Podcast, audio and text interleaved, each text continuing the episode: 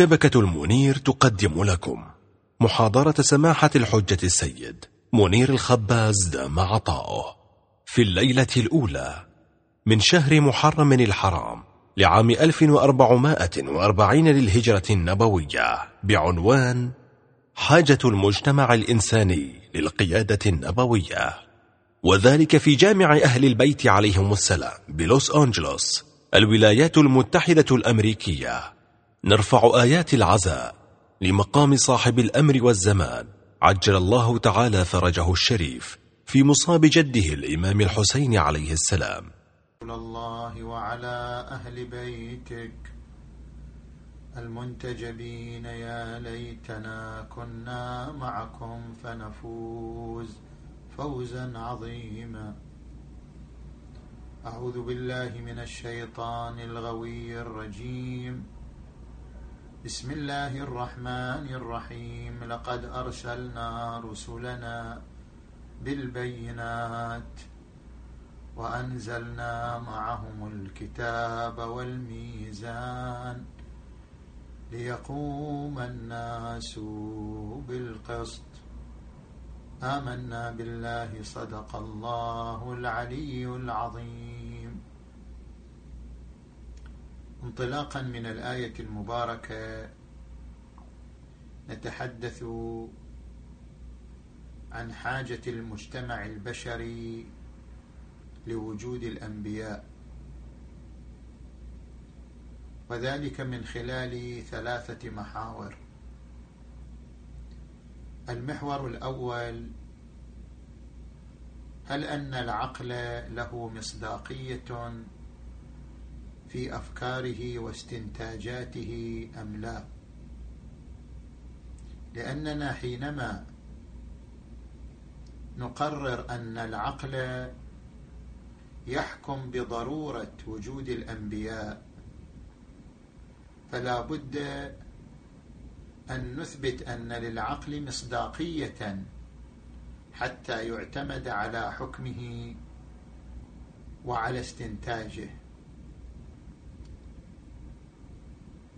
إن هناك تيارا فكريا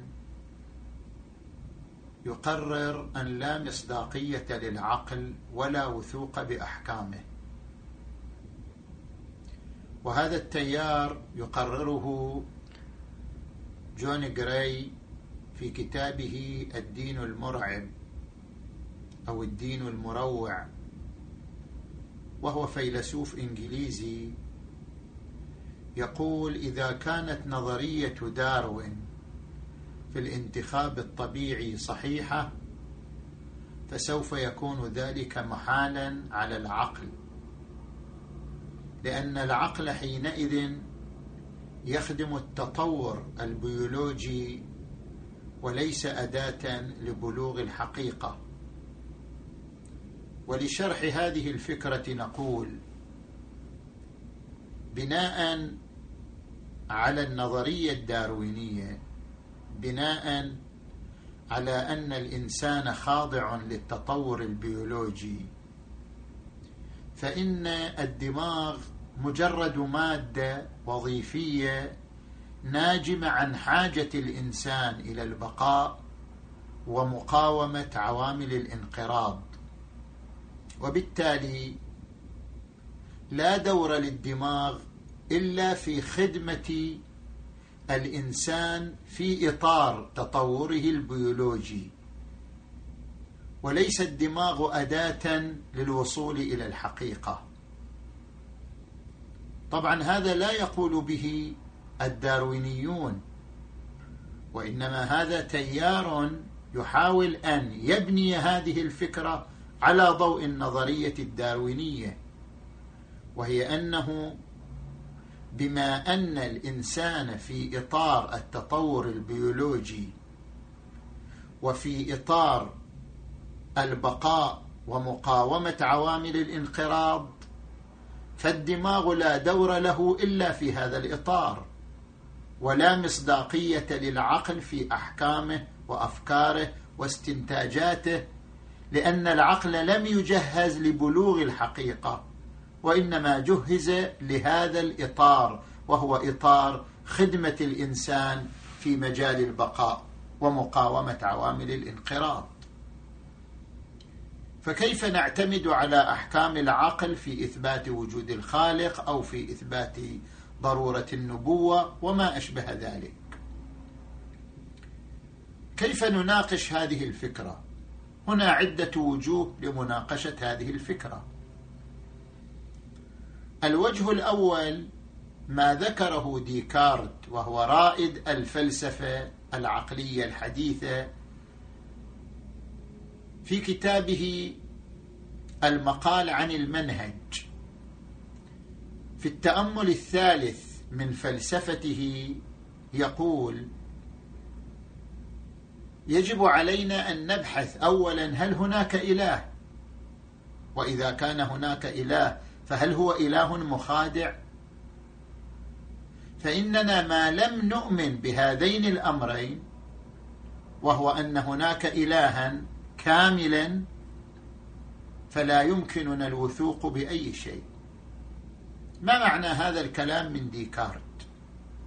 ديكارت يناقش الربوبيين الذين يؤمنون بوجود إله كامل فيقول لهم لو لم تكونوا مؤمنين بوجود إله لو لم تكونوا مؤمنين بوجود إله كامل فربما حينئذ نقول لا يمكنكم أن تعتمدوا على العقل لأنه لا طريق لكم لإثبات أن العقل ذو مصداقية لا طريق لكم لإثبات أن العقل أداة للوصول إلى الحقيقة. لا يوجد طريق أمامكم ما دمتم لا تؤمنون بوجود إله كامل.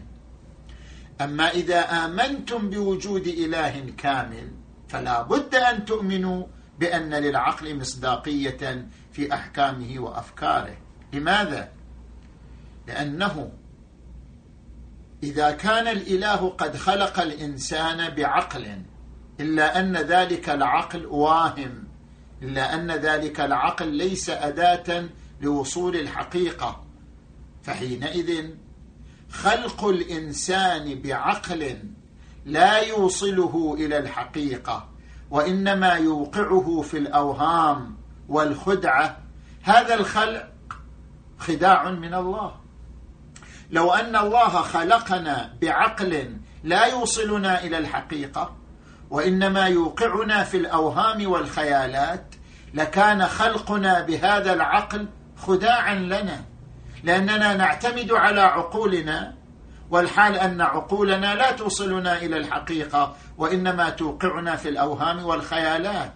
فخلقنا بهذا العقل مخادعة وكون الله مخادعا لا يتلائم ولا ينسجم مع إيماننا بأن هناك إلها واحدا كاملا. اذا الإيمان بإله كامل يفترض بالضرورة أن العقل ذو مصداقية وإلا لو لم يكن العقل ذا مصداقية لكان خلقنا بهذا العقل ألواهم مخادعة وهذا لا ينسجم مع كون الله كاملا. هذا الوجه الأول. الوجه الثاني ما أشار إليه توماس بين في كتابه الأعمال اللاهوتية فهو من منظري من منظري تيار الربوبية وهو يقول أنا أؤمن بأن الدين الحق هو الدين الربوبي أنني أؤمن بإله واحد والتخلق بصفاته الأخلاقية. نحن ننتزع من كلامه فكرة في مناقشة مصداقية العقل فنقول الإنسان اكتشف بتراكمه المعرفي الثقافي أن هناك نداء في داخله. نعبر عنه بالضمير. وهذا النداء يدعوه للتحلي بالقيم الفاضلة للتحلي بالصدق بالأمانة بالإحسان بالعدالة وجود الضمير الذي يدعو الإنسان بالفطرة للتحلي بالأخلاق الفاضلة دليل على أن العقل يمكنه أن يصل إلى الحق. لأنه لو لم يكن العقل قادرا على الوصول إلى الحقيقة لكان وجود هذا الضمير الذي يدعو الإنسان للتحلي بالأخلاق الفاضلة وجودا لغوا لأنه كيف يكون الإنسان عادلا وهو لا يميز ما هو الحق من غيره؟ فإن العدل إعطاء كل ذي حق حقه والصدق عبارة عن كون الكلام أو الفعل مطابقا للحقيقة. فإذا لم يكن العقل قادرا على الوصول إلى الحقيقة وتمييز الحق من الباطل فلا يمكن للإنسان أن يكون عادلا أو أن يكون صادقا. اذا وجود الضمير الذي يدعو الإنسان للتحلي بالقيم الفاضلة كالصدق والعدل هو بنفسه دليل على قدرة العقل على الوصول إلى الحقيقة وكونه أداة ذات مصداقية. الوجه الثالث نفس هذه الفكرة وهي العقل لا يستطيع أن يصل إلى الحقيقة. نفس هذه الفكرة هي حكم عقلي. نفس هذه الفكرة هي استنتاج عقلي. فلو صحت هذه الفكرة لنقضت نفسها لهدمت نفسها. لأننا لا يمكن أن نعتمد على هذه الفكرة نفسها لأنها من جملة استنتاجات العقل والعقل في استنتاجاته لا يمكنه الوصول إلى الحقيقة. فكيف نعتمد على هذه القضية العقلية وهي تهدم نفسها؟ وهل يعقل أن الإنسان الذي يبني الحضارة أن الإنسان الذي يخترع أن الإنسان الذي يؤسس العلوم لا يستطيع الوصول إلى الحقيقة. فكيف استطاع بناء الحضارة وتأسيس العلوم واختراع المخترعات المختلفة؟ وإذا كان الإنسان قادرا على الوصول إلى الحقيقة في مجال بناء الحضارة وتأسيس العلوم أفلا يكون قادرا على الوصول إلى الحقيقة في مجال المعتقدات كإثبات وجود الله أو ضرورة وجود الأنبياء؟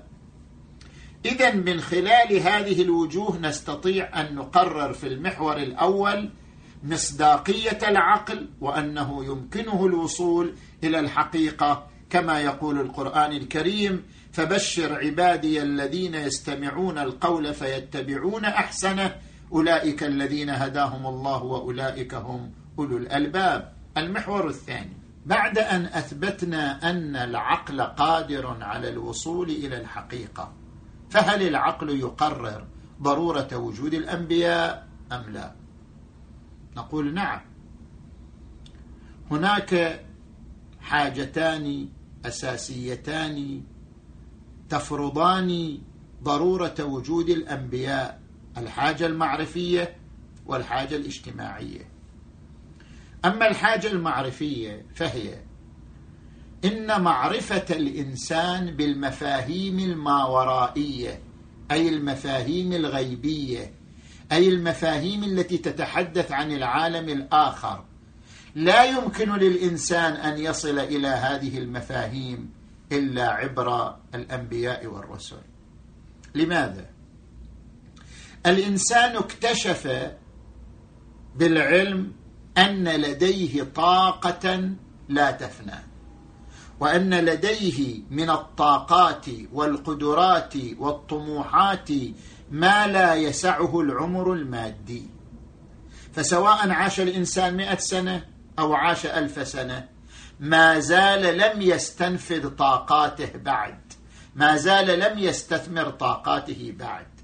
فإنه يمتلك من الطاقات الهائلة والقدرات والطموحات ما لا تسعه مئة سنة ولا ألف سنة في هذه الدنيا. فإذا كان الإنسان طاقة لا حد لها والمفروض أن العمر الدنيوي لا يسعه في استنفاذ طاقاته إذا فلا بد له من عالم آخر يستوفي فيه طاقاته. وهذا ما يقرره القانون الفيزيائي وهو قانون حفظ الطاقة من أن الطاقة لا تستحدث ولا تفنى. فالطاقة لم تأتي من اللا شيء لم تأتي من العدم. وإنما الطاقة الموجودة في الكون جاءت بمدد من قوة خارقة لا حد لها وهي التي نسميها الله. تلك القوة أبدعت هذه الطاقة. فالطاقة انبثقت عن مدد من تلك القوة لا انها جاءت من اللا شيء وهذه الطاقة نفسها لا تفنى بل تبقى متجددة وتبقى متكاملة.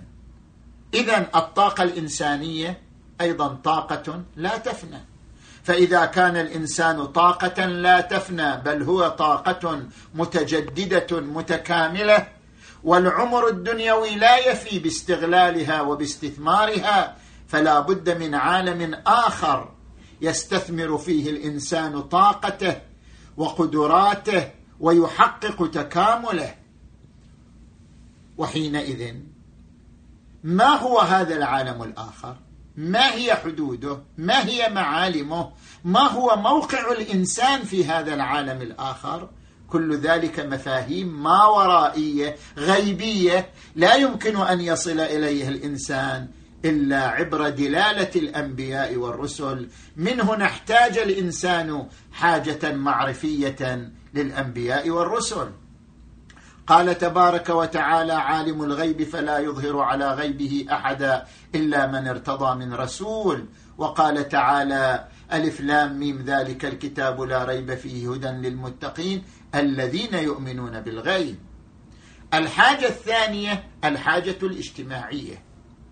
الحاجة الاجتماعية تعني ركائز ثلاث.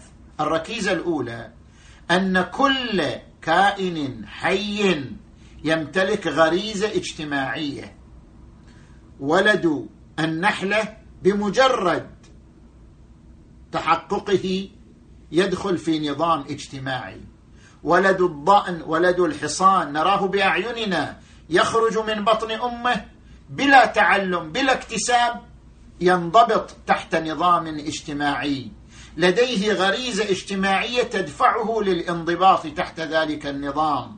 يقول القرآن الكريم وما من دابة في الأرض ولا طائر يطير بجناحيه إلا أمم أمثالكم. ما فرطنا في الكتاب من شيء. والإنسان من جملة هذه الكائنات التي تحمل غريزة اجتماعية. نجي إلى الركيزة الثانية. هناك فرق بين غريزة الحيوان وغريزة الإنسان. فإن الغريزة الاجتماعية لدى الحيوان غريزة قهرية بدون اختياره هو ينضبط تحت النظام الاجتماعي. بينما الغريزة الاجتماعية لدى الإنسان هي غريزة اختيارية إرادية. يمكنه أن يتخلف وأن لا يندرج تحت النظام الاجتماعي. نجي إلى الركيزة الثالثة. بما أن غريزة الإنسان غريزة إرادية هنا تكمن الخطورة. حيث يعيش الإنسان صراعا بين مصالحه الشخصية والمصالح الاجتماعية. لا يمكن لهذا الإنسان أن يبني المجتمع إلا بالتضحية بمصالحه الفردية. إلا بتطويق مصالحه الفردية. وهنا تكمن الخطورة. كيف يستطيع الإنسان أن يحقق توازن بين المصالح العامة والمصالح الخاصة؟ كيف يستطيع الإنسان أن يمتلك وازعا داخليا يدعوه على التضحية بمصالحه الفردية في سبيل المصالح العامة؟ هنا تأتي حاجة الإنسان لوجود الأنبياء. فإن مهمة الأنبياء هي تربية الإنسان على التوازن بين المصالح الخاصة والمصالح العامة. تربية الوازع الداخلي في نفس الإنسان الذي يدعوه للتضحية بمصالحه الخاصة من أجل المصالح العامة. فإن الإنسان يعيش صراعا بين الغريزة الفردية وهي غريزة حب الذات غريزة جلب اللذة التي تدعوه للاستئثار التي تدعوه للتملك التي تدعوه لحيازة الأشياء التي تربي عنده الأنانية وحب الذات. وبين الغريزة الاجتماعية التي تدعوه لأن يكون مستخدما ومستخدما. كما يقول علماء الاجتماع في نظرية الاستخدام أن الإنسان بطبعه وبغريزته ينجذب نحو بناء المجتمع لأنه يحتاج حتى يبني حياته إلى نظرية الاستخدام إلى أن يكون مستخدما ومستخدما. كما قال تبارك وتعالى نحن قسمنا بينهم معيشتهم في الحياة الدنيا ورفعنا بعضهم فوق بعض درجات ليتخذ بعضهم بعضا سخريا. اذا الإنسان بين الغريزه الفردية والغريزه الاجتماعية. هنا جاءت الحاجة لنظام سماوي يربي لدى الإنسان وازعا داخليا يعلمه كيف يضحي بمصالحه الفردية من أجل المصالح الاجتماعية. ربما يقول الإنسان لا نحتاج إلى وجود أنبياء فإننا نرى بالوجدان الإنسان في الغرب يحترم النظام ويطبق القانون ويساهم في بناء الحضارة الاجتماعية من دون إيمانه بوجود أنبياء. فما هي الحاجة للإيمان بوجود الأنبياء؟ الجواب الإنسان في الغرب أو في الشرق. إنما يحترم النظام والقانون لأن النظام يوفر له مصالحه الفردية. لولا أن النظام وفر له بنية تحتية لولا أن النظام وفر له مرافق التعليم ومرافق الصحة لم يحترم هذا النظام ولم يساهم في بناء الحضارة الاجتماعية. ولذلك متى ما اختل النظام ترى هذا الإنسان لا يبالي باحترامه تقديسا واحتياطا على مصالحه الفردية. حتى هنا في الغرب في الوقت في أي وقت ترتفع فيه لغة العقوبات ترتفع فيه لغة الغرامات ترتفع فيه لغة المحاسبة والرقابة ترى هذا الإنسان يتمرد بشكل تلقائي على النظام والقانون إذ لا محاسبة ولا عقوبة ولا غرامة. فهو إنما يحترم القانون بمقدار ما يوفر له القانون مصالحه الفردية. ونحن لا نريد هذا. نحن نريد أن الإنسان يندفع لبناء الحضارة الاجتماعية من داخل ذاته انطلاقا من وازعه الداخلي الذي يدعوه لذلك.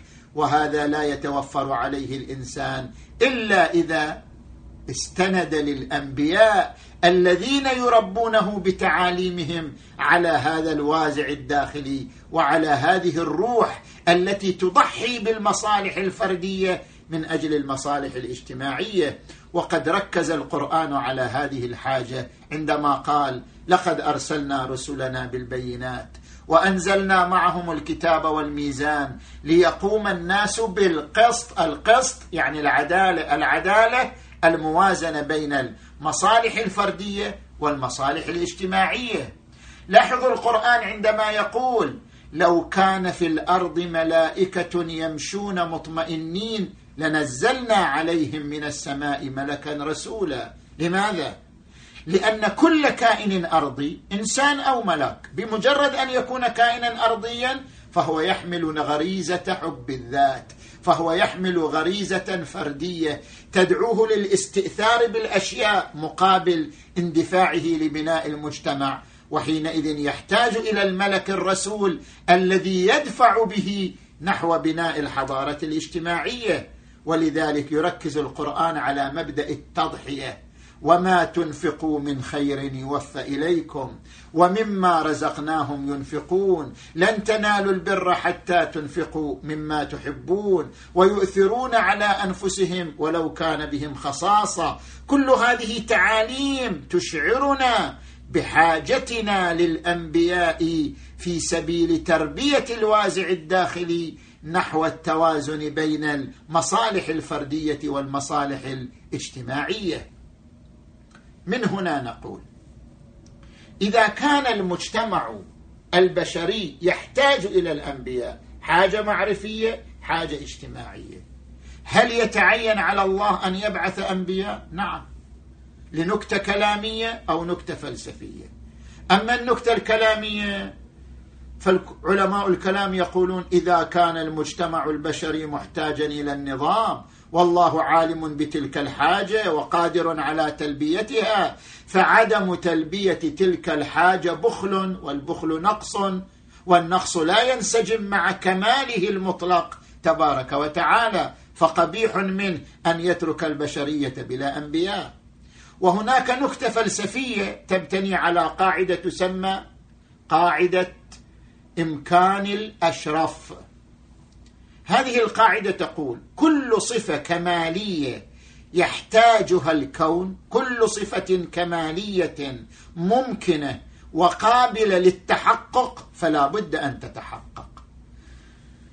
المجتمع البشري يحتاج إلى وجود الأنبياء. أي أن وجود الأنبياء في المجتمع البشري صفة كمالية. بما أن هذه الصفة الكمالية ممكنة التحقق إذا لا بد أن تتحقق. لماذا؟ لأن هذه الصفة الكمالية لو لم تتحقق لكانت فياضيه الله فياضيه محدودة. والحال بأن من صفاته تعالى الفياضية التامة التي لا حد لها. فإذا كان من صفاته الفياضية التامة التي لا حد لها اذا مقتضى تمامية فياضيته أن يفيض على المجتمع البشري كل صفة كمالية قابلة للتحقق. فبلحاظ النكتة الكلامية وبلحاظ النكتة الفلسفية نقول يتعين وجود الأنبياء ما دام المجتمع البشري محتاجا لوجود الأنبياء حاجة معرفية وحاجة اجتماعية. المحور الثالث. هناك حاجة تربوية لوجود الأنبياء. وبيان هذه الحاجة بشكل مختصر. كل إنسان بفطرته يعشق القيم الإنسانية العدل الصدق الأمانة الإحسان حسن الخلق. كل إنسان يعشق هذه القيم. لكن الكلام كيف نحول هذه القيم من عشق إلى سلوك؟ كيف نحولها من مفاهيم نظرية مثالية إلى عملية متحركة متجسدة في السلوك؟ لا يمكن تحويل القيم إلى سلوك إلا بعنصرين. العنصر الأول هو طاقة الصبر والعنصر الثاني هو وجود القدوة. أما العنصر الأول جميع القيم كما يقول علماء الأخلاق تفتقر إلى الصبر. إقامة العدالة تحتاج إلى صبر. الاستمرار في الصدق يحتاج إلى صبر. الاستمرار في الأمانة يحتاج إلى صبر. الاستمرار في حسن الخلق يحتاج إلى صبر. كل القيم تحتاج إلى صبر أي تحتاج إلى قوة الإرادة. وبالتالي لا يمكن للإنسان أن يمتلك الصبر وقوة الإرادة إلا إذا آمن بأن لهذا الصبر جزاء وثوابا. فما لم يكن لهذا الصبر عوض وجزاء وثواب في عالم آخر فإنه لن يتحلى بالصبر ولن يمتلك قوة الإرادة.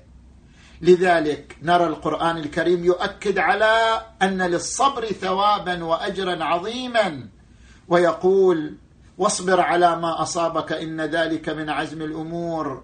ويقول إنما يوفى الصابرون أجرهم بغير حساب ويقول وبشر الصابرين الذين إذا أصابتهم مصيبة قالوا إنا لله وإنا إليه راجعون. أولئك عليهم صلوات من ربهم ورحمة وأولئك هم المهتدون. اذا تحويل القيم من مثل إلى سلوك يحتاج إلى صبر. ووجود الصبر يحتاج إلى الإيمان بأن لهذا الصبر عوضا وثوابا واجرا.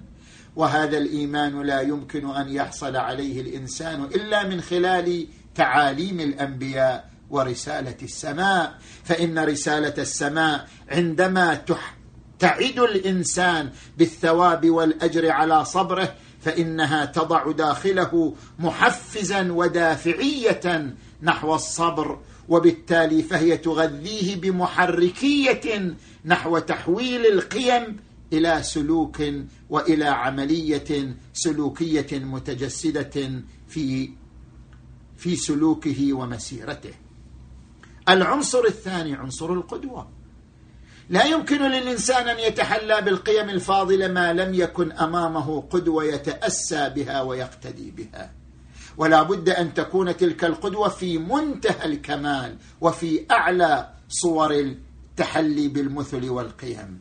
وهذا ما لا توفره القوانين الأرضية وإنما توفره رسالة السماء.